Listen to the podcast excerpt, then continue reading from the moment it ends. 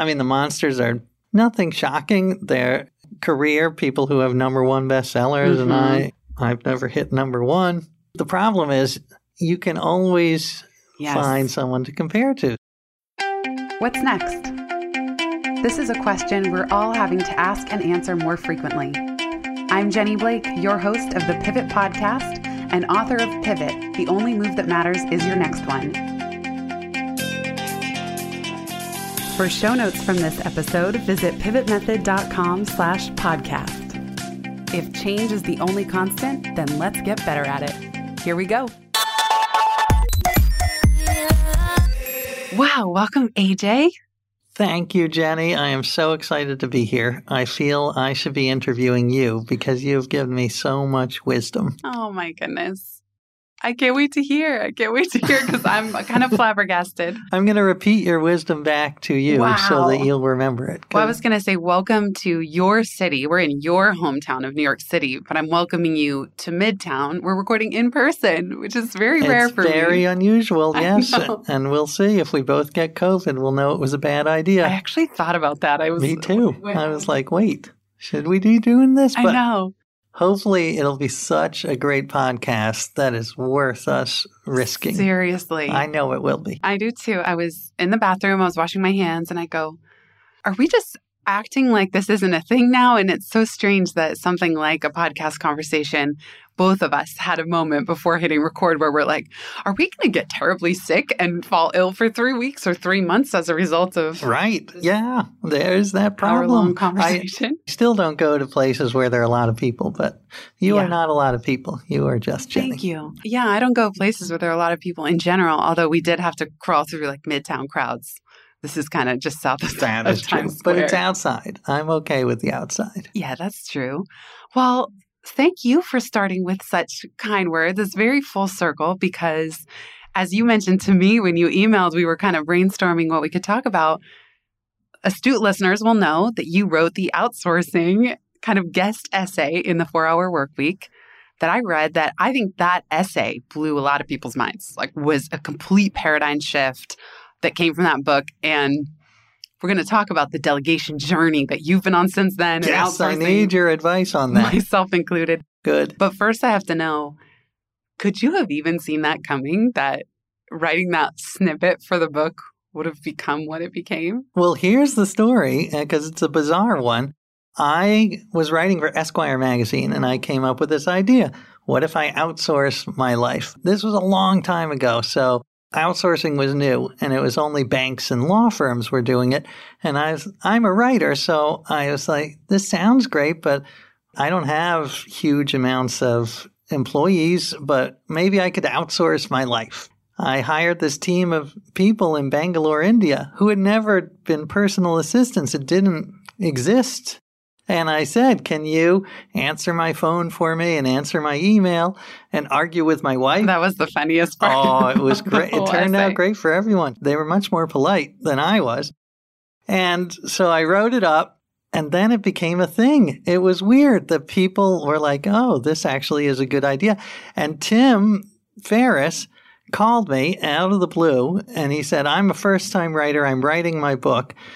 He said, it's called Drug Dealing for Fun and Profit. That was the Hilarious. original title. That's right. And he said, I don't know how to write a book. A, can you give me some advice? And I was like, that's some good chutzpah there. I appreciate that. And he said, also, can I just print your article as my chapter on outsourcing? And I was like, you know, he's going to sell 14 copies. He's right. a first time writer. I'm not going to be a jerk and ask him for a bunch of money. And then, cut to a year later, he calls me and he says, I just want to let you know my book is coming out next week and it's number one on Amazon. And I'm like, You mean number one in 20 something career advice? And right. she's like, Nope, number one on Amazon. And I was like, You are a genius. How did you do that first time writer? So, anyway, he taught me as well as I taught him. But it's funny. I am glad I gave it to him. I don't regret it at all because it worked out for me. He's got millions of followers, and a lot of them know me from that.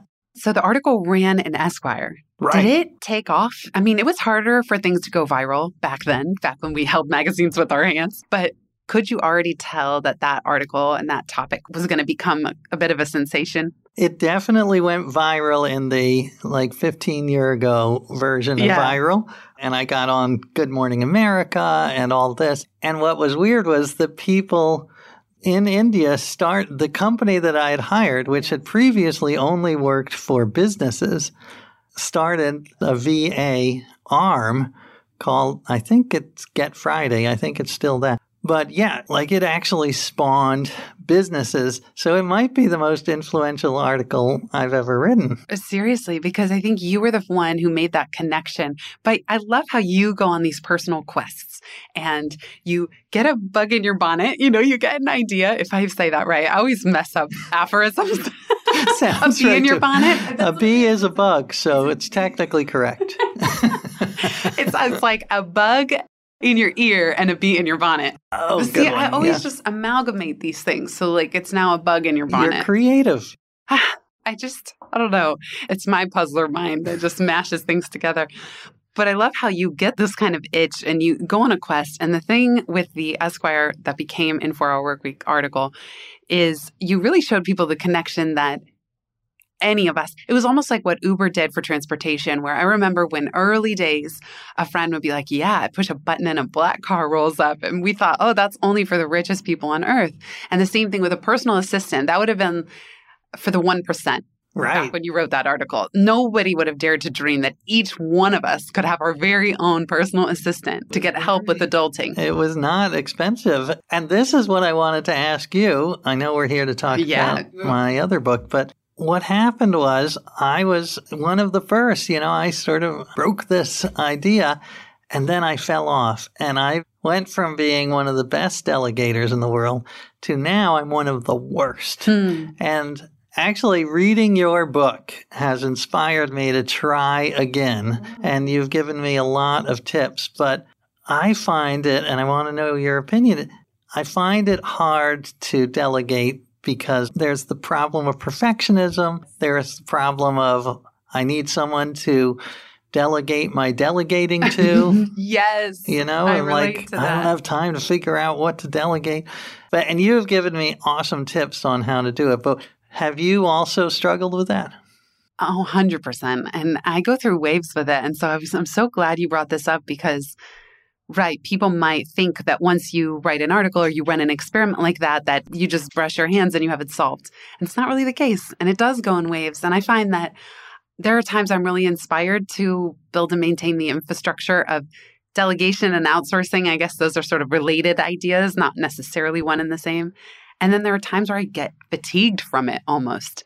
And right now I'm in a period of team sort of transition and I keep stripping things away and I keep simplifying. And in doing so, I'm taking more on my plate. But I just had a conversation this morning with Julian Smith that will air on the Free Time podcast where I told him that software is my first employee.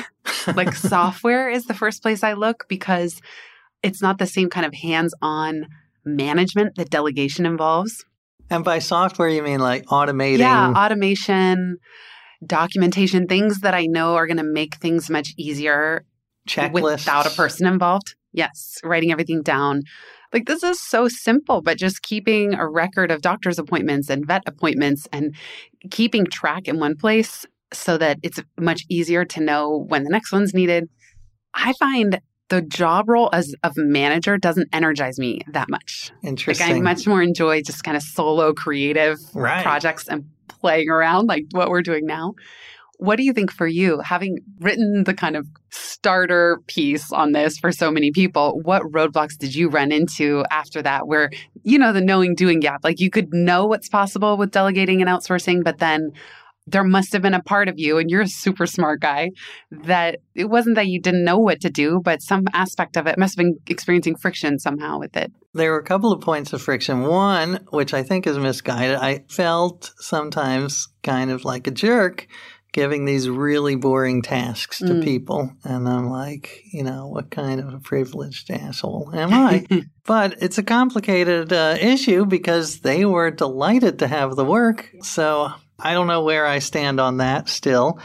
I think that the one way to reframe it, which I learned from you, is that you're not freeing up time to, you know, watch sitcoms or Netflix, you can free up time to do something even more productive. How can you earn more in that hour that you free up than you are spending on outsourcing? So that I think is a good reframe that is going to motivate me. But yeah, part of it was guilt. Part of it was that, like you, I don't love managing, especially my research. I wish I could outsource some of my research because mm. it is super time consuming. And yet I am glad I can't because research for me takes me down so many unexpected byways. And I don't think that you know, what interests me may not interest other people, and they just wouldn't follow the same trails and come up with the same material that I did. So it's, I find that very hard to outsource. But like you suggested, make a list. Every time I'm doing something that could be outsourced, write it down so I have a whole list before I go approach someone. Yeah, because you're so creative. And I want to talk about you shared in one of our author calls how you generate ideas. And I'm so curious about your process. I do think that's what makes your writing so unique is that you are true journalist in the sense that you don't just hire and outsource your research. Okay, so the new book's on puzzles and problem solving in games and stuff. But you don't just hire a team, have them basically ghostwrite the book, and then you put your name on it. You actually go on these adventures, you go on a quest for two years, and you pick up these little tiny nuggets about being in somebody's home or what they say on a Skype call. And I, I think that adds so much depth and richness. Well, thank you, to Jenny. what you do. Yeah, I definitely could not outsource a lot of my job because my books tend to be these first person adventures. Yes. So for this book on my love of puzzles, I went to Spain and competed in the World Jigsaw Puzzle Championship, which was a disaster, but a delight at the same time. Or I went to the headquarters of the CIA to see one of the most famous unsolved puzzles ever. And that, yeah, you can outsource. And I'm very flattered you think I'm able to pick out interesting details because that is something I'm I'm very aware of while it's going on. I sort of have to have two minds. I have to be in the experience and experiencing, but I have to be also looking and saying, oh, that would make a good detail. That would make a good sentence. And even trying to structure it. Like, how is this going to look in a chapter? What's it going to be the beginning and what's going to be the end? Even as I'm experiencing it. So I have that sort of dual mind. Because writing a book is a big puzzle. Mm-hmm. How many books have you written now? I've written six, or it wow. depends how you count them. Some of them are like, you know, half books. And I've heard people say both ways that it gets easier, and some people say, no, it doesn't. It's just as hard every time. What's your take? Because it is a sort of, it's a big, complex thing. A book is just this, I don't know, something about the scope of it really stretches the human mind to the edges of trying to organize right. that much complexity and hold it and know how to structure it. So has it gotten easier for mm-hmm. you? It has gotten a little easier, mostly because of what you said, which is structure. I will not start a book unless I have a very clear structure and the skeleton that I can then fill in with the flesh. For instance, I wrote a book about trying to be as healthy as possible, and I knew I wanted to write a book about health for many years, but I didn't know the structure. It just seemed overwhelming. But then, I don't know when, maybe during one of my daily brainstorming sessions, I said, well, what if I break it down into body part, like even absurdly specific body parts? So you've got the, you know, the stomach health can be your diet and the lung health, heart health can be exercise. But what about hand health? Like there are people who specialize in hand exercises. And, you know, what about eye health? You know, all of these unexpected body parts to balance the more expected ones. And that is what cracked it open for me and allowed me to write it. So as long as I have a structure, and this puzzle book is about my love of puzzles. And what allowed me to write it is there are so many types of puzzles I never even thought about that I could explore. So everyone knows jigsaws, crosswords, Sudoku, but there's also Japanese puzzle boxes and there's secret ciphers from Victorian newspapers. There's just so many things to explore, and I could break it up into those sections. Mm-hmm. I loved reading. You're so funny about how you're addicted to spelling bee and Oh, oh, gosh. are you? Are you Well, a spelling bee fan? no, No, I kind of put it down. And my dad loves spelling bee and he works on it all week. And as I read your book, I took screenshots of the book and I sent it to him and I said, Look, there's genius level and this Easter egg of Queen Bee. If you get Did he everything. know about it, Queen Um, Bee? He didn't know about Queen Wow. Bee because he does it by hand. He doesn't use the app. So there would be nothing that flashes and goes, Right, You right. are a Queen Bee. But my dad, he doesn't stop until he gets genius level every week. And I asked him, Your book sparked a great conversation where I got to ask Thank him you. about his love of spelling bee. And my dad said to me, I have a system. And I thought it was so interesting how he, talking about structure, he has a system. So he has it out, it's by his desk. He comes back to it. He'll do things like write all the letters across the x axis and the y, and then make one of those grids and then try to oh, match words. He'll, he'll go it. clockwise, he'll go counter. And so just hearing about tips and tricks that our mind devises to crack a puzzle. Right. I think it's very interesting because it does apply to writing a book, pivoting, career change, running a business, delegating. It's all a puzzle. Right. I love that you say that. And that is the way I tried to reframe my book because I do think puzzles, there's something more fun about solving a puzzle than tackling a problem. And in fact, Quincy Jones, the great musician, says his quote is, I don't have problems, I have puzzles. And I love that quote. It's so good because it is so motivating. Problems to me, if I hear that word, it's like, oh, they're intractable, they're a pain in the ass.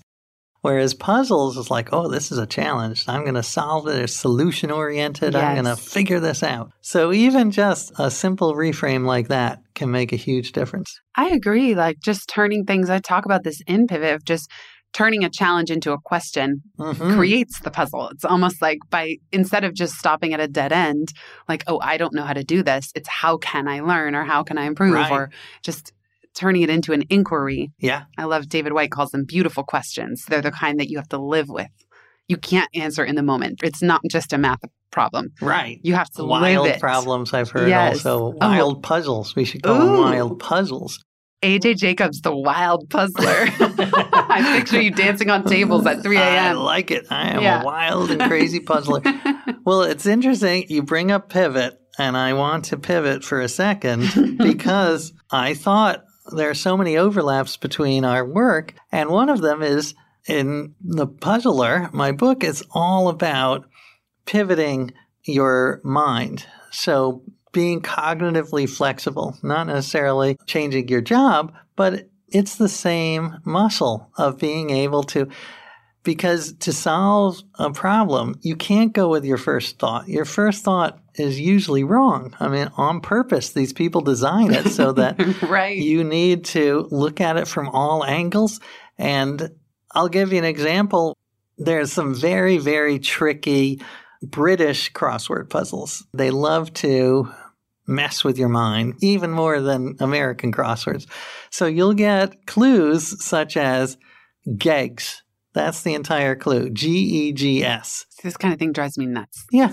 That's why I don't do crosswords, but I admire the people who do love them. this just drives me nuts. But go well, it will drive you nuts, but hopefully in a good way. Hopefully Yeah. you'll get the aha moment, which is what we want. But yes, so the clue was just those four letters, G E G S. And I was like, what the heck is a gag? And I even Googled it, which I don't like to do.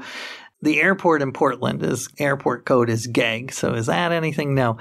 It was only when I walked away, which is also another important tip. I walked away, took an hour off, came back, and I was like, maybe it has nothing to do with the word gag. And I had to pivot my mind. Well, it's actually the letters E G G S, but they're scrambled. So it's Oh. scrambled eggs. So that's the answer to the clue is scrambled eggs. So that is a totally different way of looking at the puzzle. And that is, I think, the secret, not just to cracking puzzles, but to cracking life. And like you talk about in your books. Mm. We'll be right back just after this.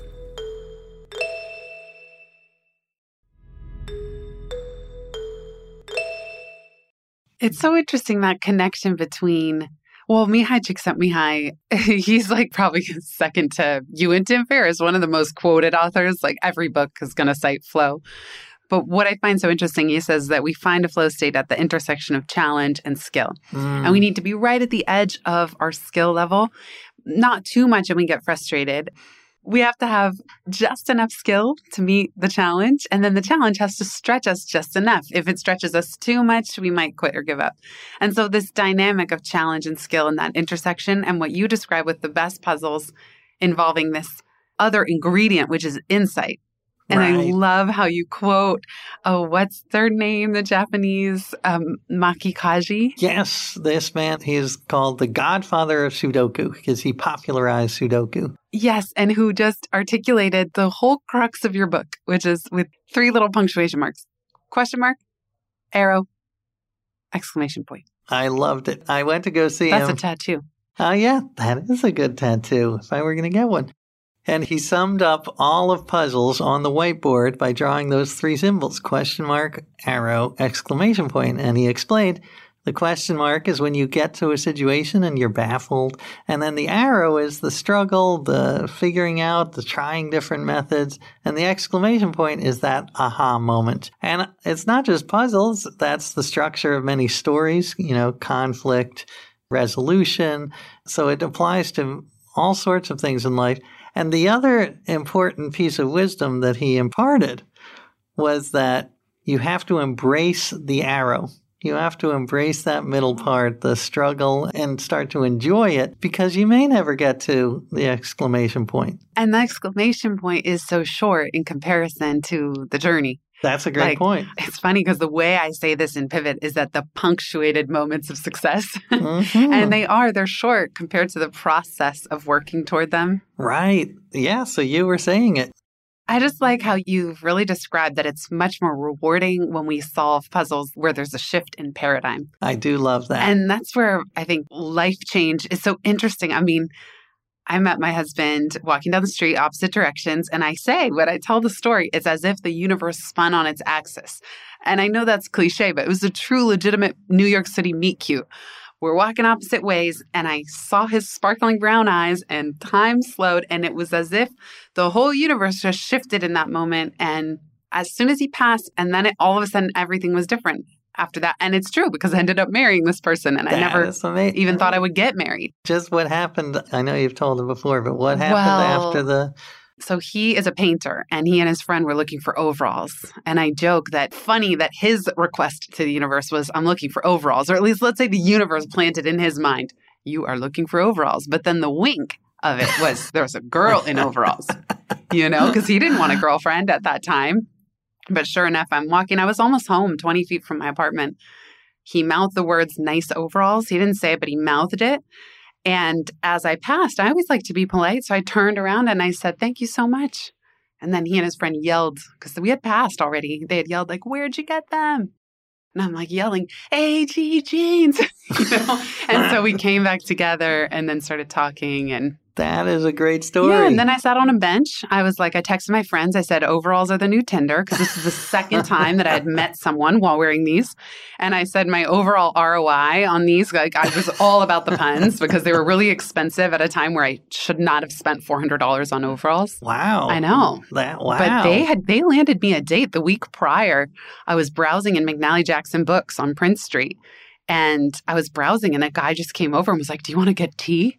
I'm okay, sure. These overalls, they're like magic. Too bad they don't fit anymore. Friggin' pandemic. Oh, I'll never get into the real puzzle is how I'm going to fit these overalls again. That is fantastic. Oh my gosh. Yeah. So why did I get on that tangent? Oh, just kind of seeing things in a new light, the shift, the insight around it. And seeing overalls are not usually considered like I know. magnets, so that's a good shift right there. These were form fitting overalls. All right. Well, yeah. put it that way. oh my goodness. At the time of this recording, I'm on a Duolingo streak. So I go on and off with Duolingo, and I'm two thirds of the way through learning Arabic. Wow.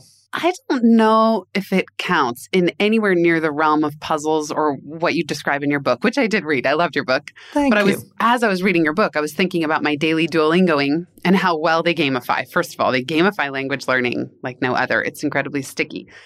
But particularly learning Arabic is so interesting because it's kind of a puzzle. And especially the more complex the sentences get, I'm having to process all these characters that I'm not used to. Oh, yeah, that's like a code, sure. Yeah. And it's I kind of feel that every day I'm kind of cracking the code. And it's incredibly rewarding. And I think that's partly what makes language learning so sticky and compelling is that it actually unlocks part of the universe. It unlocks part of the world. Right. People communicating ideas, even the way things are phrased in Arabic is so beautiful, oftentimes compared to English. And I'll just give one example. One time, Michael, my husband, told me, he said, I have roses in my cheeks. And I thought, Oh, what roses in your cheeks? Oh, he was saying he's blushing. and Michael's fluent. He grew up speaking fluent English, French, and Arabic. So it's not like, oh, he didn't know how to say blushing in English, but for a moment, he could only Oh, recall that the, Arabic. Arabic. And look, look how much more beautiful. I have roses on my cheeks That compared to lovely. the translation. Yeah, that's great. So where does language learning fit with this notion of puzzles? Well, I had not thought about it, but you're absolutely right. It is a puzzle in so many ways, and it's like a code, unlocking a Yeah. code and a revelation. And there is some science that puzzles are good for your brain for slowing down cognitive decline, but it's not just puzzles, it is any intellectual activity that keeps you challenged. And the other big one that people talk about is learning languages. Mm-hmm. So they are very linked in that way. It's almost, it kind of reminds me. I know jigsaw puzzles weren't your favorite. Maybe you came to like them a little more. I did. I mm-hmm. did. I'm a convert. I think of language learning is like this ginormous jigsaw puzzle, and you can only fill in the edges. And if you know 10 words, that's better than zero words.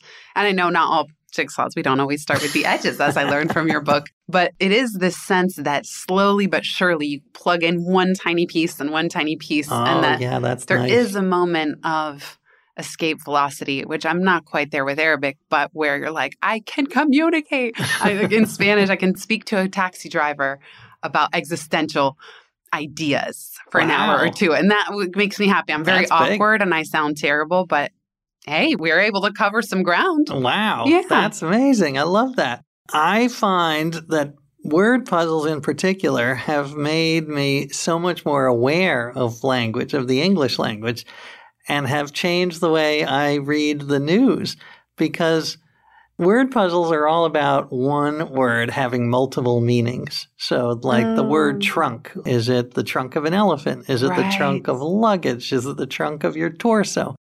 And you have to look at it from all different angles. And it makes you realize the English language is quite slippery. There are these, what my friend calls them suitcase words that have multiple, multiple meanings you can pack into one word.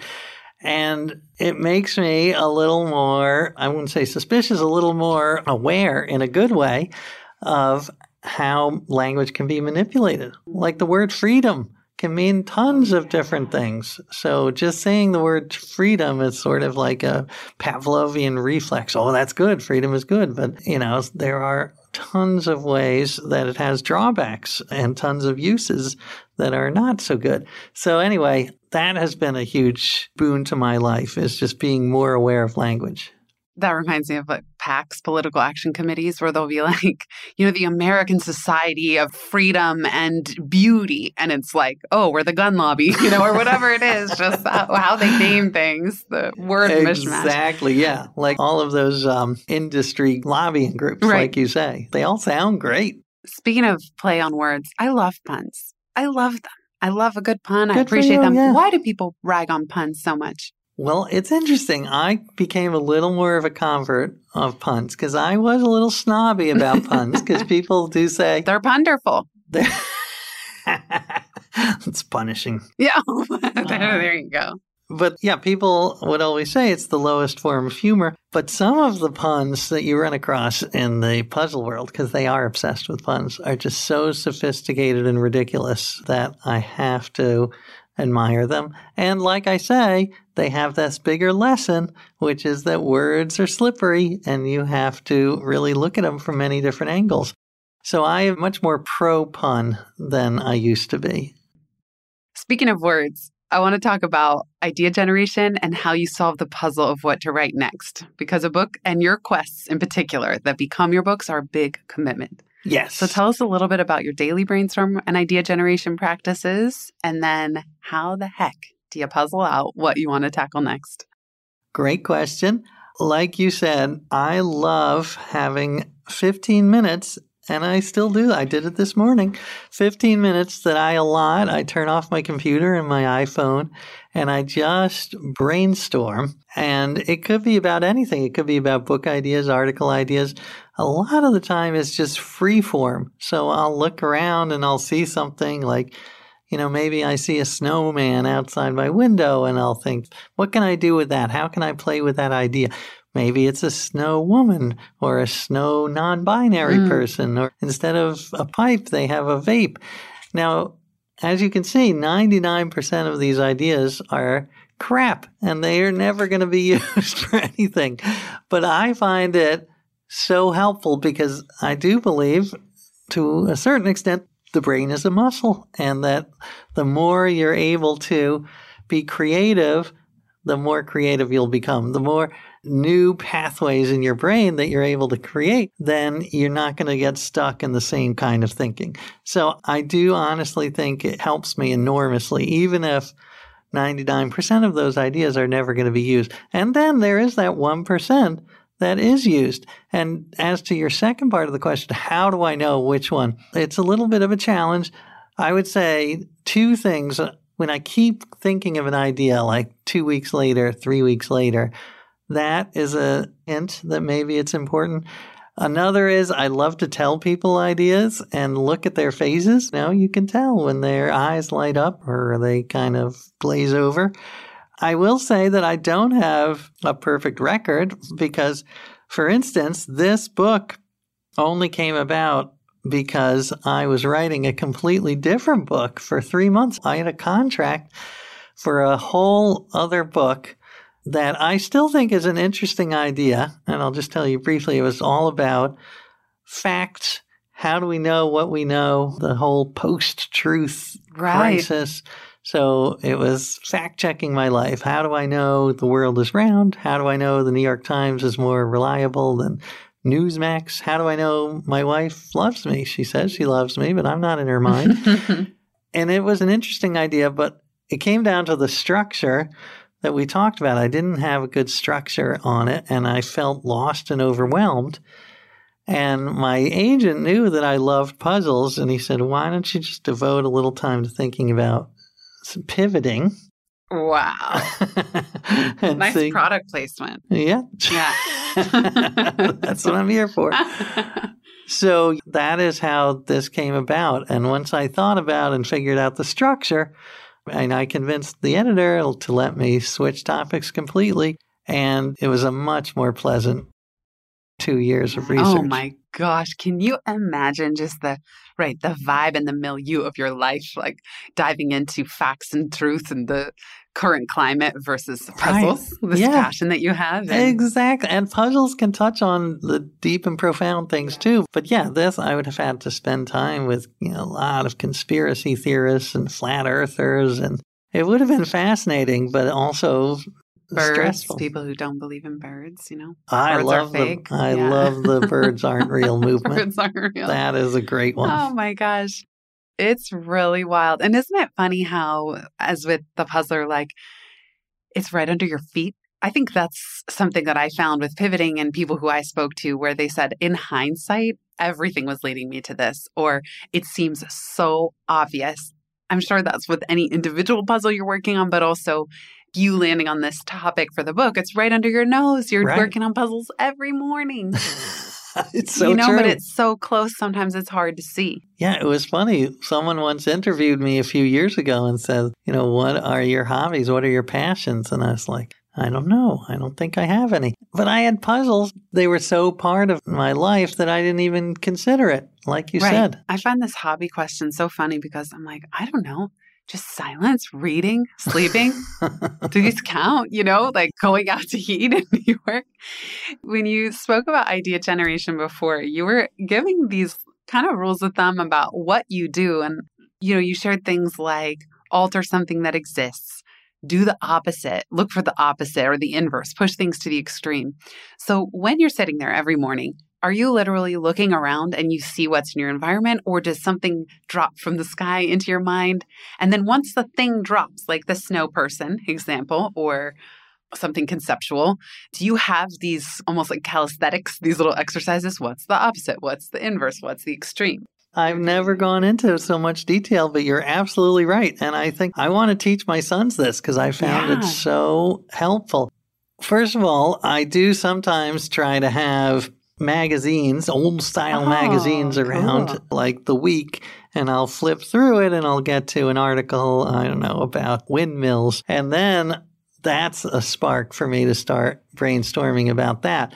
And weirdly, yes, I do sometimes very consciously employ these, like you said, to think about it upside down, think about it backwards, take it to the extreme. That's kind of how the outsourcing came out. I was like, what can I do with outsourcing? What if I outsourced everything in my life? Like push it to the extreme, not just, you know, outsourcing my low end work, outsourcing my reading bedtime stories to my kids.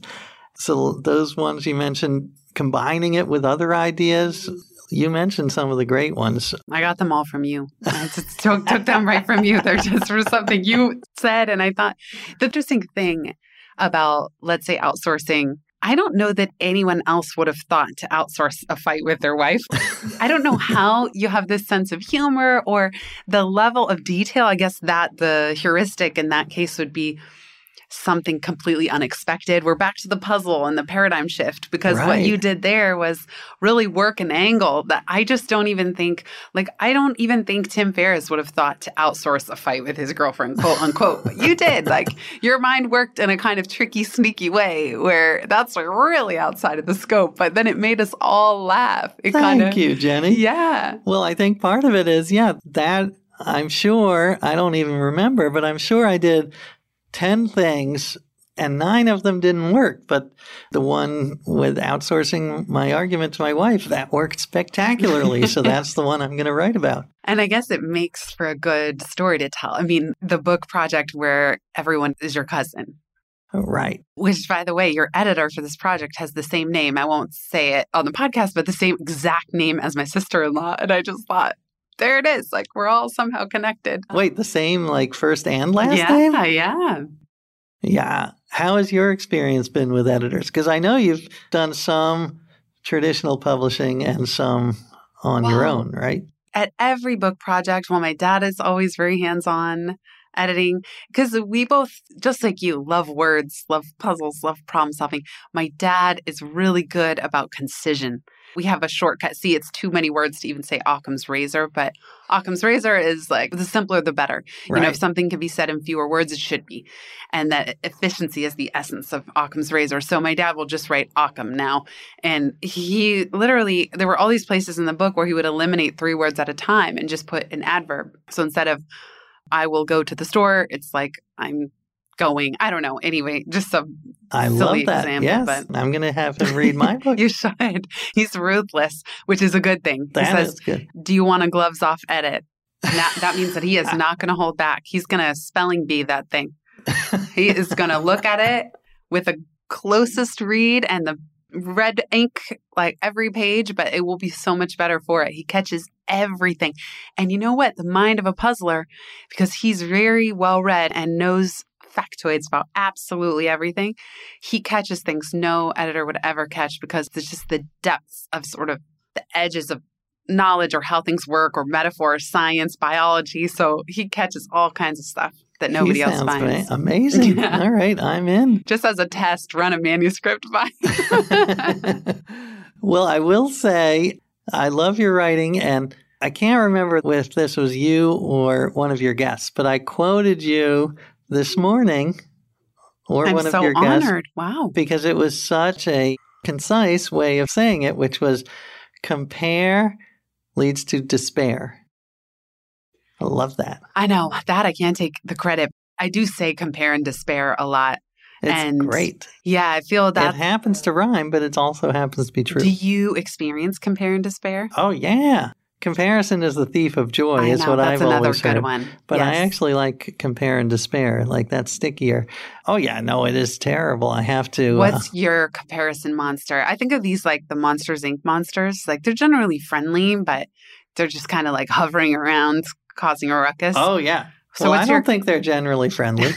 yeah, I that's hate them. true. I guess I try to befriend mine and just say you. well, that's a good way to do it. I mean, I can tell you what the monsters are and then how my strategies for trying to focus on them. I mean, the monsters are nothing shocking. They're career people who have number one bestsellers, and Mhm. I, I've never hit number one. The problem is you can always Yes. find someone to compare to. I so, know, especially now where everything's global and hyper connected. right. Like, I'm It'll sure, only take a few seconds. yeah, Jeff Bezos, I'm not in his mind, but he's probably really pissed that Elon Musk has $8 billion more I than he thought does. about that. I actually thought about that because, like, in Duolingo, I battle with these people.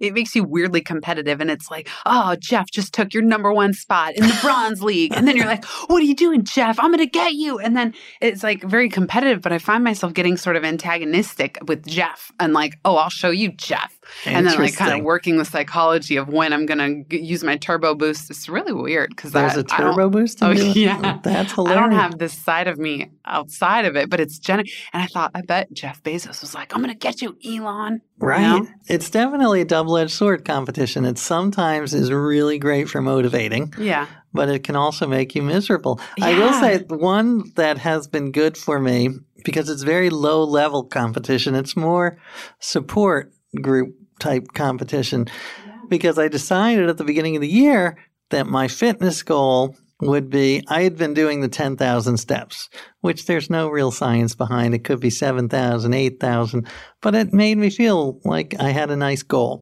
So 10,000 steps, but I was getting bored of it. I happen to, from my book on health, I have been walking on my treadmill while I type my emails for many years.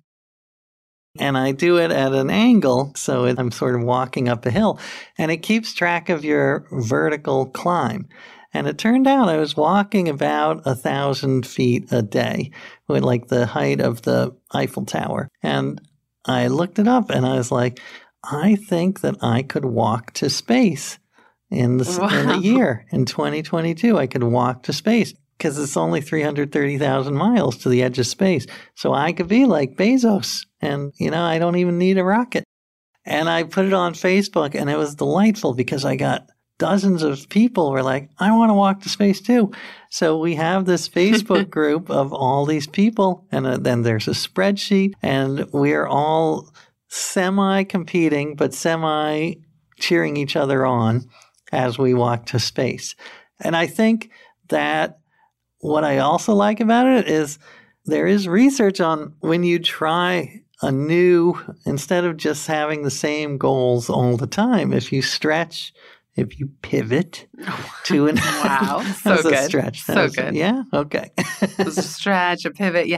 Well, the problem is now the word became totally ubiquitous. Like we can't not use it. It's right. You were time. you were ahead of the curve. That was Just great. a little bit. And that and lean startup because they talk about pivoting. I wanted to be what's the lean startup for people. So we have to give Eric Ries full credit. well. Okay.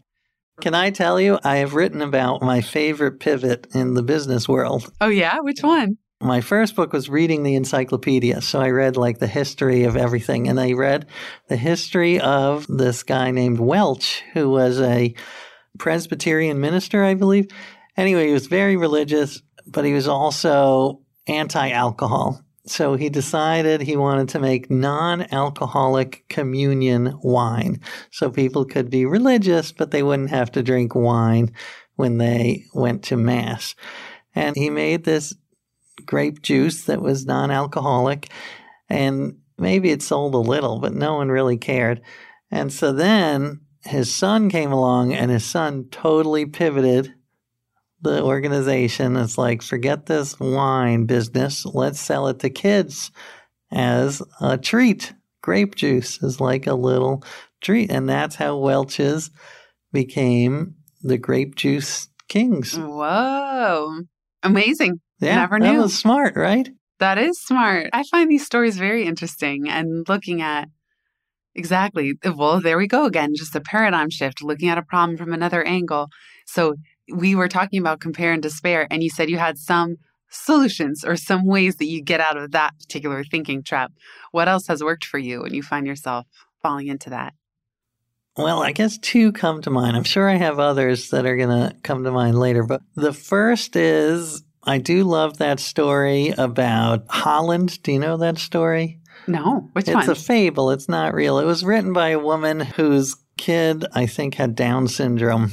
But it was a fable where she talked about imagine if you plan on going to Italy and you know you've planned this trip for years and you've mapped out all of these wonderful restaurants and gondolas that you're going to go on and you get on the plane and it lands in Holland instead. You got on the wrong plane and there's no way to get out of it for a week, or maybe you can't afford to go. And she says, so the key is learn to love Holland. There are some wonderful things about Holland. It's not Italy. Maybe it's a little duller. Maybe it's not as exciting and sexy, but Holland has its own charms.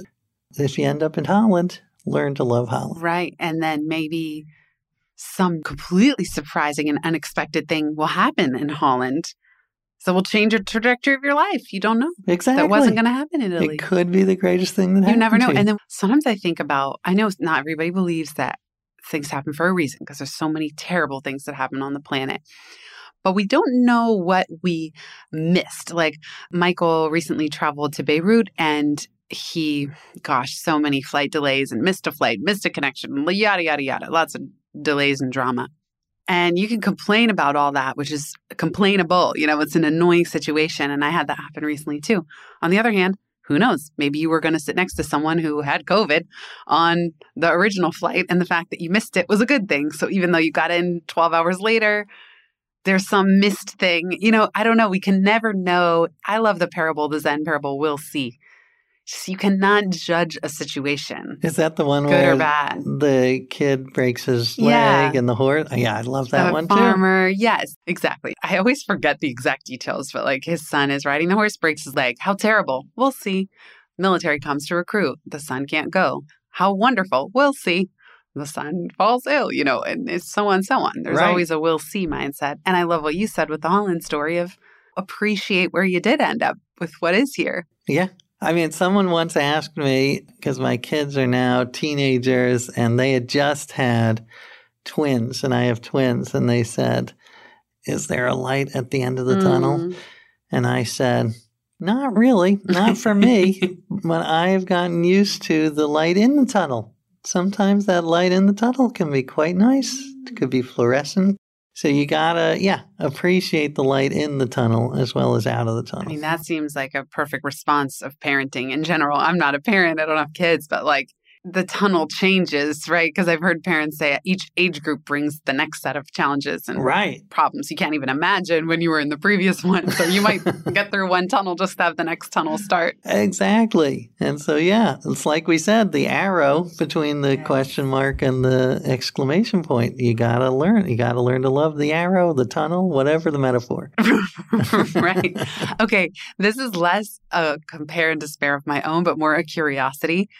You have landed on some big podcasts. I know you're friends with Tim, of course, after all these years. Dax Shepard, you were on Sam Harris. I'm just so curious. A, do you ever get nervous going on these big shows for these interviews? And then B, is it a different experience with all these different hosts? Like, does each show, these big shows that I think many of us subscribe or listen to, Right. what's it like for you? Because you actually landed them. I only dream about them. I only prepare for them as a conceptual. Well, I first break. have to say I am a huge fan of your podcast. Oh, thank you. Double. And so this is just as great an honor for me. Oh, thank you. Secondly, yeah, I totally get nervous and I over prepare. Maybe not over prepare, but I definitely come up like you saw. I have like Yeah, AJ brought papers. I like got papers, papers. pencils. I haven't had to use them at all because you're such a oh. good interviewer, but Does it help you? Let's say, like, you were on Dax Shepard. That's a big deal. And you Right. probably didn't know Dax personally, right? as you had mentioned, a lot of it is serendipity. He is a big fan of Sam Harris. Just like Tim, who I met very early on, Sam Harris, I had emailed when he wrote his very first book. So we had a relationship, and he had me on a couple of times, and then Dax had heard me on Sam Harris, and that led to me being on Dax. And I was nervous about Dax Shepard because he's a loose cannon. Like, you don't know, what he's going to ask. You don't know where it's going to go. So you just have to let go and hope. And actually, talking about things that could have turned out badly that turned out okay, he, like you, when I go on, you, you know, we have a little chat beforehand and then you start to record. That's like 99% of podcasts. So I was waiting on Zoom. He comes and sits down. He's like, Hey, what's up? And I thought this was pre talk. So I'm like, oh. my office is super hot. So I took an ice pack and I put it down my pants. and, and we talk about that for like two minutes.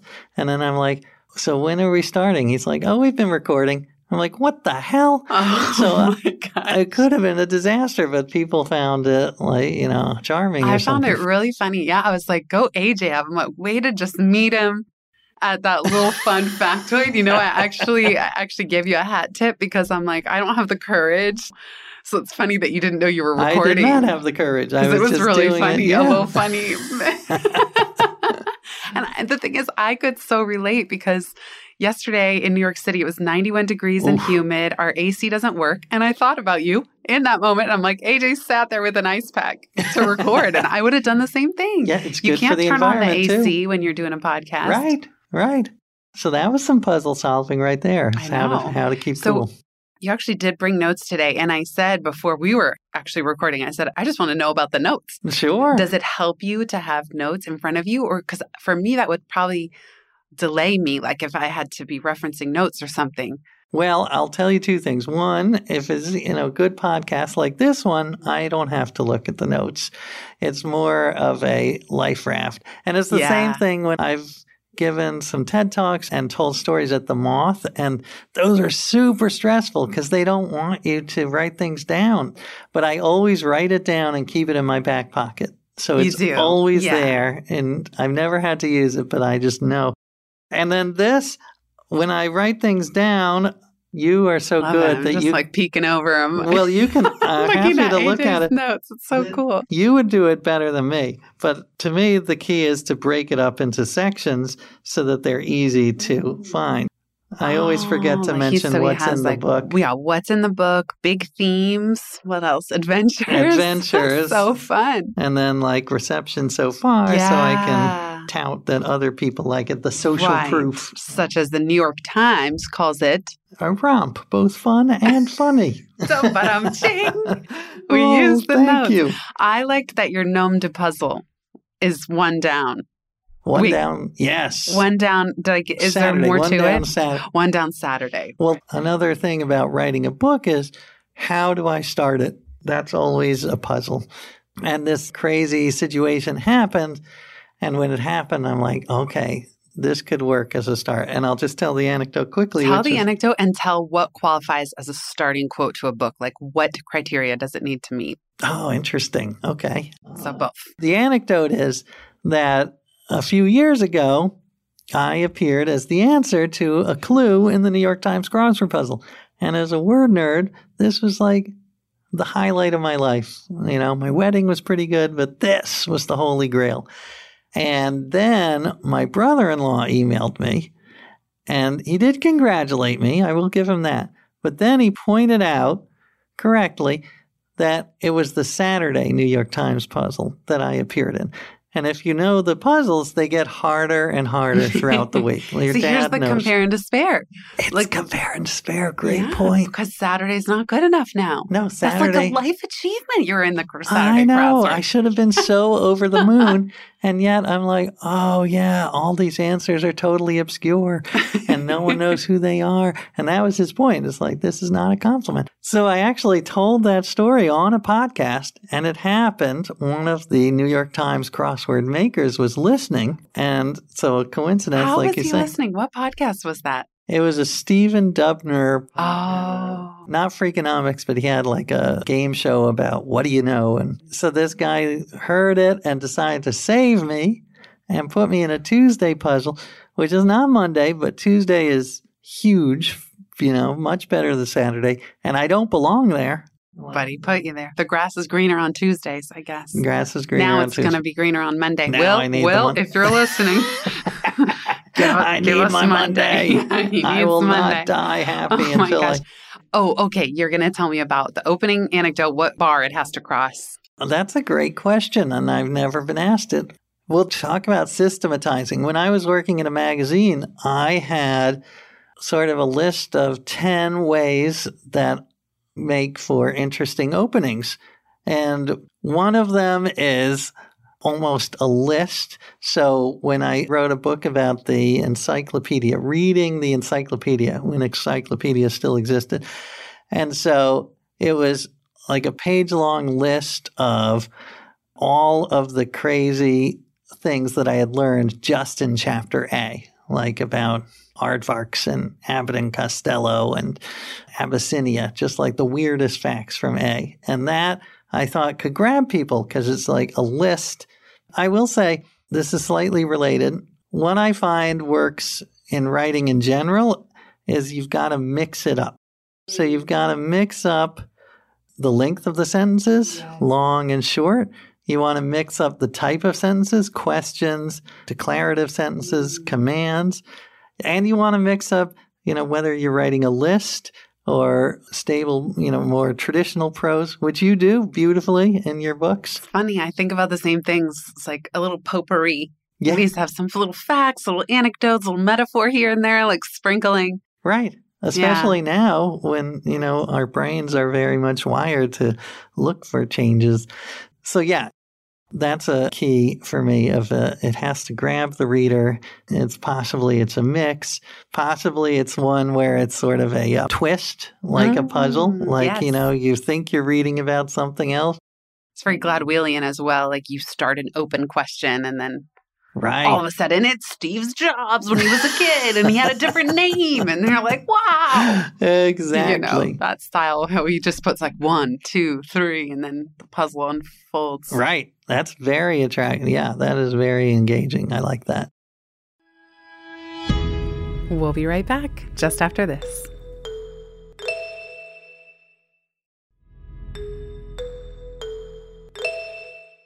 I like how you have a list of 10 that even when you were writing articles, because the articles, it's intense and you have to churn them out. You have to keep coming up with ideas and Right.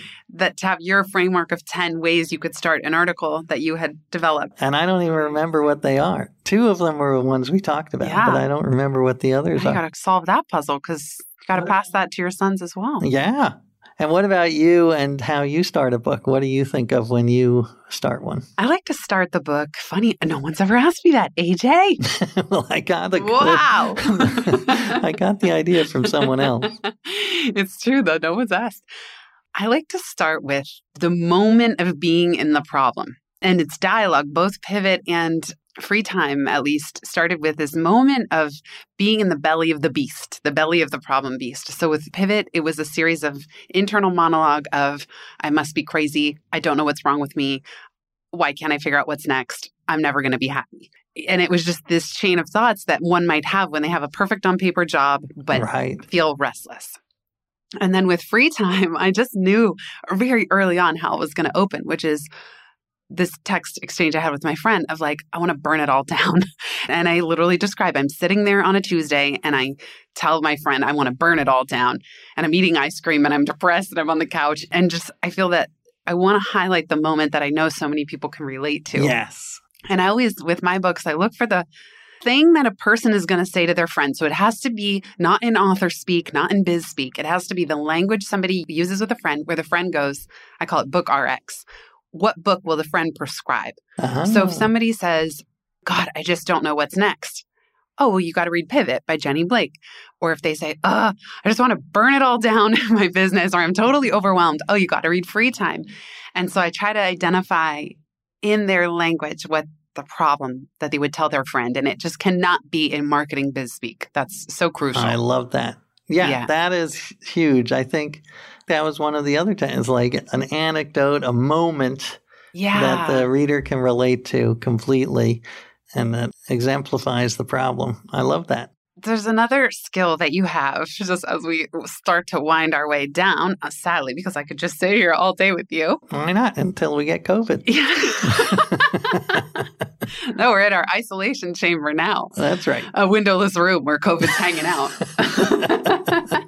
you are really courageous, it seems, about reaching out to people. And I appreciate with all your books the level of access that you achieve in terms of who you're able to interview. So I just love that you went like straight to the top of interviewing Will Shortz, the New York Times. I'm not going to mess up his official oh, no, title, yeah. but I don't even know. New York Times puzzle master yeah, is what I call all, all these legends. Do you ever have I don't know if it's imposter syndrome or just a shyness about reaching out to these people, or are you pretty bold about you'll reach out to anybody? How do you get them to actually agree to talk to you?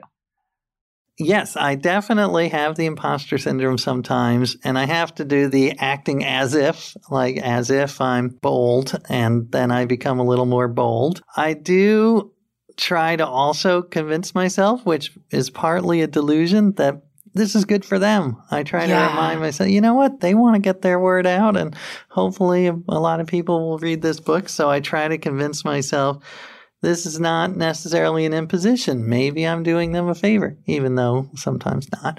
And then just being okay with rejection because I'm lucky enough that I got some great people for this book and others, but I got a bunch of people who said no. So, you know, what you see is just the yeses. So you're getting a biased view of because I don't write about all the people who said right. no. That's the next book. Save it for the next one. Actually, it's funny because I wrote a book about gratitude and I had this long acknowledgments, you know, pages long of all oh, the people. Right, naturally, you would need to. Usually, yeah. like even goes in an appendix online or something. But I thought if I, you know, were in a grumpy mood, I could have written a no thanks, like an anti-acknowledgments, like no oh thanks to all the people who didn't return my calls. Funny, right? Or you would need to thank them for not returning your call because right, it led to it this. led to something else. Great point. Do you think you're going to stick with the quest format? You landed on this a while ago. It sounds like maybe even your Esquire pieces were these yeah, personal yeah. quests. Have you always had this in you? Like, how did this become your style? I'd always loved the genre because there's mm-hmm. a writer named George Plimpton who did it with sports a lot. He would join a, a professional baseball or football team. I loved a book called Nickel and Dimed by Barbara yeah. Ehrenreich. She worked as a waitress and a hotel maid. So I've always loved it. A lot of times people say, write what you know, but I felt I didn't know very much. I'm highly curious, but I didn't have, like, you know, if I were going to write a memoir about my parents, they're quirky characters, but no, they weren't spies or, you know, that like, you know of. That's true. Yeah. Maybe that will be the next That's book. For the fact, fact finding book. So, yeah, I felt I had to sort of create interesting circumstances and explore it that way and then write about that.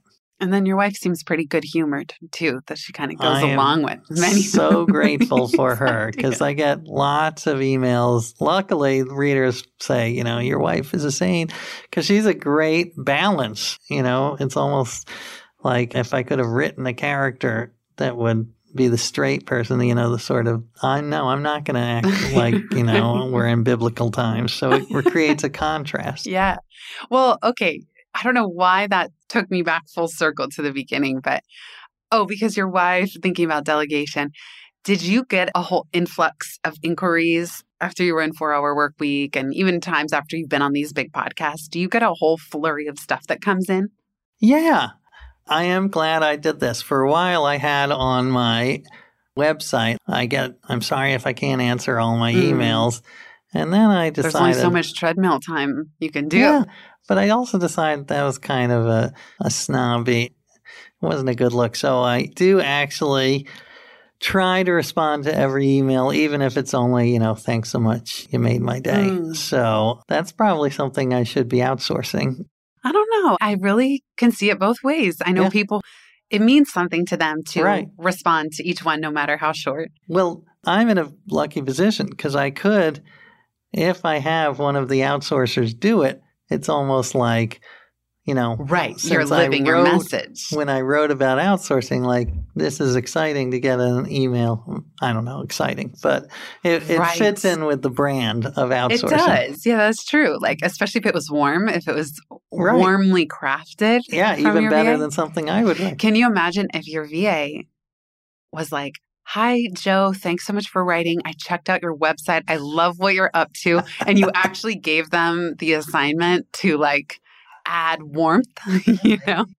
That's a good one. Thanks, Jenny. I'm going to sure. do that. That's a good experiment. Yeah, like they're going to be the best correspondence with readers ever. Like take it to a new level. A next level. Yes. And then I always like to say, and part of their charge would be to say, I'll make sure AJ sees this. right. And like, I'm going to personally carry your email to AJ. And by the way, like, oh, and I found this article for you related to what you asked him about. I mean, it would just so interesting, like to roll out the red carpet, but you're not the one doing it, but you're the one Right. As part of creating that feeling for them to email. That never is know. fun. Well, I will say when I wrote the Thanks a Thousand book, which was about gratitude, as part of the marketing, I announced on my website I was going to write a thousand handwritten thank you notes.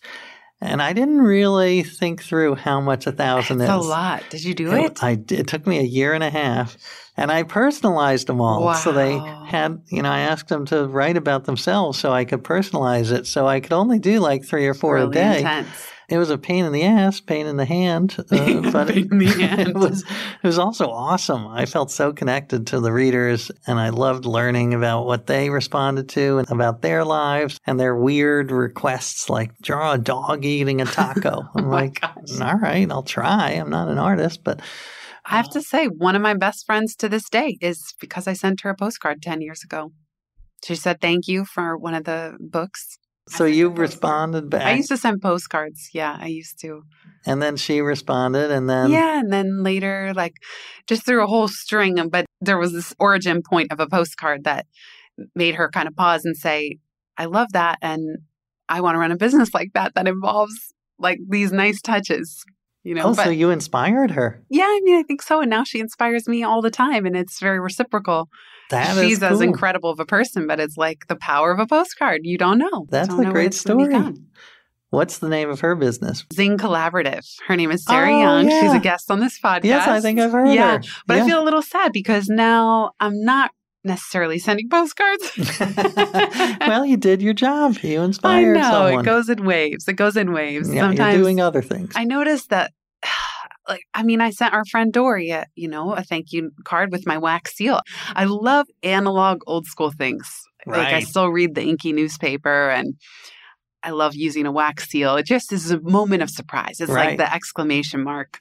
well, can I make a connection for you? Uh, Which is sure, my friend David Sax. I don't know if you know him. sounds very familiar. He's a fantastic writer, and he wrote a book on analog stuff, and he's got a new one coming out in a couple of months.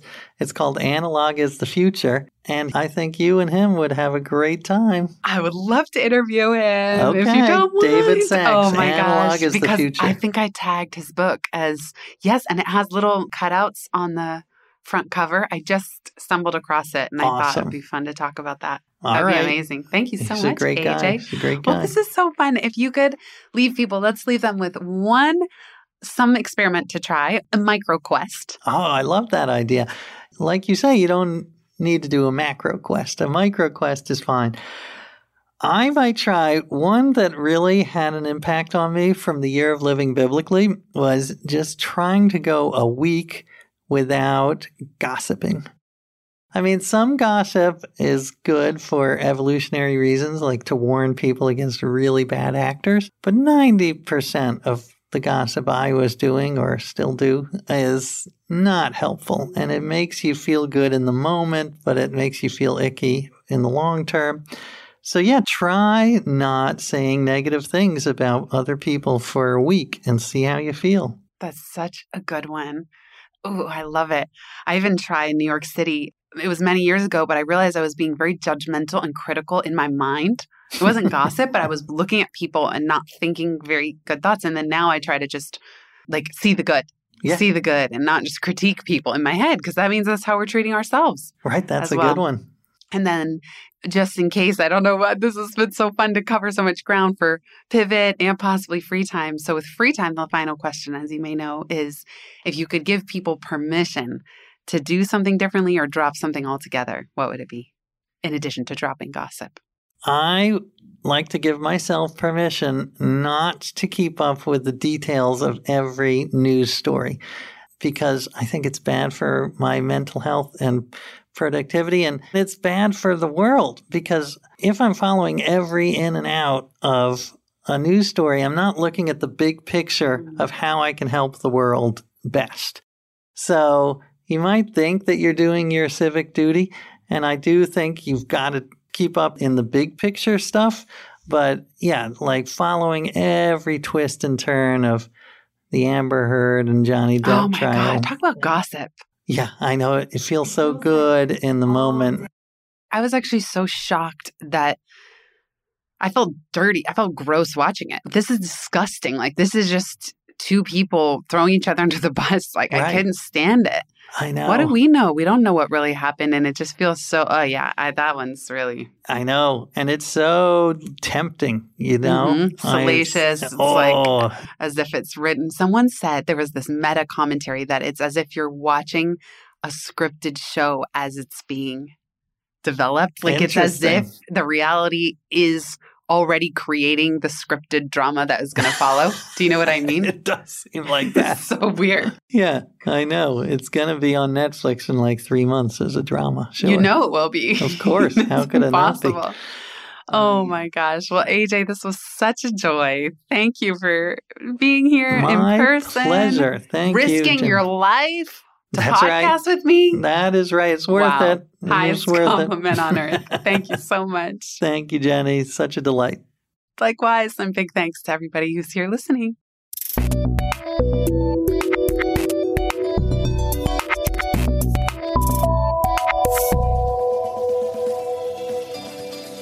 Thanks so much for listening to this episode of the Pivot Podcast.